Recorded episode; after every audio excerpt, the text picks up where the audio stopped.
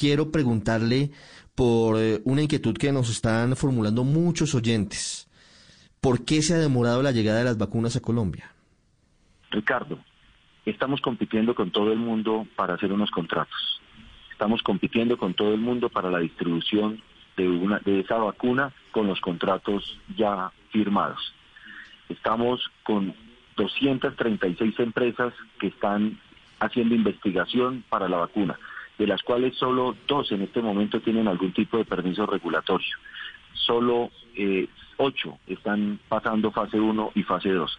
Tenemos que ser responsables y fuimos responsables en Colombia de todo el análisis de cuáles eran las vacunas que iban logrando esa eficacia y iban logrando esa eh, seguridad teníamos que adaptar nuestro sistema y por eso el decreto de vacunas que salió para poder acceder a, las condiciones que efectivamente eh, se requerían para poder comprar esas vacunas.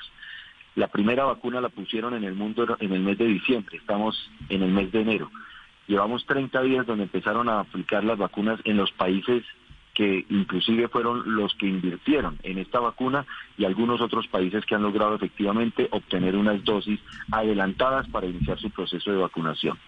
Así que eh, eh, poner en tela de juicio de que en un mes que lleva un proceso aproximado de vacunación en el mundo de 200 países, Colombia todavía no ha arrancado, creo que no es justo, no es justo eh, ponerlo en tela de juicio con todo lo que está sucediendo en el mundo.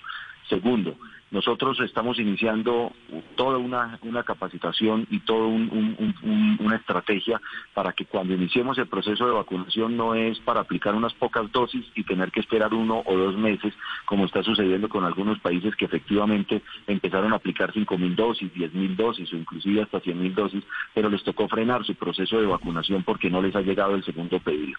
Estamos construyendo una estrategia que garantice que en el momento que nosotros iniciemos un proceso de vacunación sea un proceso, un proceso real, progresivo y constante a toda la población colombiana.